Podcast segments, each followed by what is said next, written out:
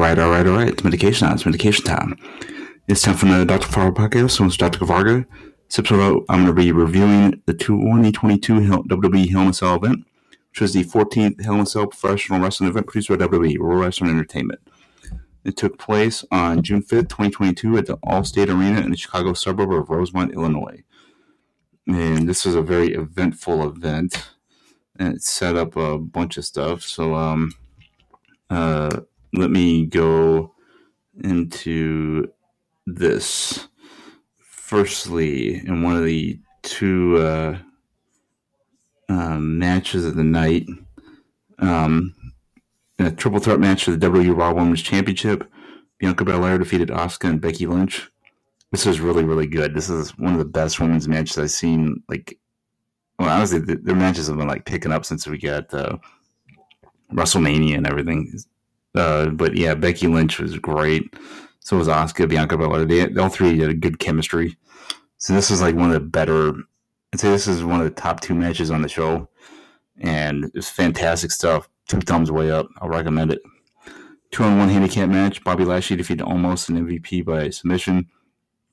Um, it's just all right. I think it was there to set up uh, some other stuff, but good stuff. Singles match: Kevin Owens defeated Ezekiel by pinfall this feud is so fun and ridiculous. It's like something out of the '90s, but uh, it works. And I'm glad Kevin Owens won because they need to give him some momentum heading into SummerSlam. Is coming up in a month or two. Six person mixed tag team match. This is what I'd rate as the third best match of the night. Judgment Day, Edge, Damian Priest, and Rhea Ripley defeated AJ Styles, Finn Balor, and Liv Morgan by pinfall. This is a fun match. Like when it went all full crazy, it was really really good.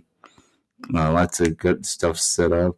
Uh, and then what happened on Raw tonight was just insane, but uh, it, it, definitely relates to this match, let me put it that way. Um, but yeah, pretty good stuff there. Holds Barred match, Madcap Moss defeated Happy Corbin by pinfall. The ending of this was vicious, but uh, I liked it overall. Like it was better than I thought it was going to be, especially the second half. Uh, good stuff. Singles match for the WWE United States Championship. Theory defeated Mustafa Ali by pinfall. Another good match. Um, thought it was solid and set up uh, Theory for possibly fighting John Cena at SummerSlam, which I think is the game plan. So I'm cool with that. Then the main event, Hell in a Cell match. Probably one of the mat- matches of the year candidate and one of the gutsiest performances ever. Cody Rhodes defeated Seth freaking Rollins by pinfall. And Cody Rhodes came out with an extremely vicious or horrific looking uh, pectoral muscle injury. Like his whole part of his arm and shoulder and like chest are just like purple, distorted in color. It was horrible looking. Then you get like barely use his arm the entire match, but they made through it. They used weapons. They used the Dusty Rhodes bull rope. Seth Rollins came out dressed up in Dusty Rhodes polka dots, which was totally savage.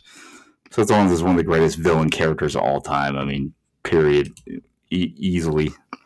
But yeah, two thumbs way up. That was one of the gutsiest performances of all time, and like I will never root against Cody Rhodes again unless he's against somebody I really like, like Steve Austin or heck, Seth Rollins would be somebody I'd root for because I like both these guys.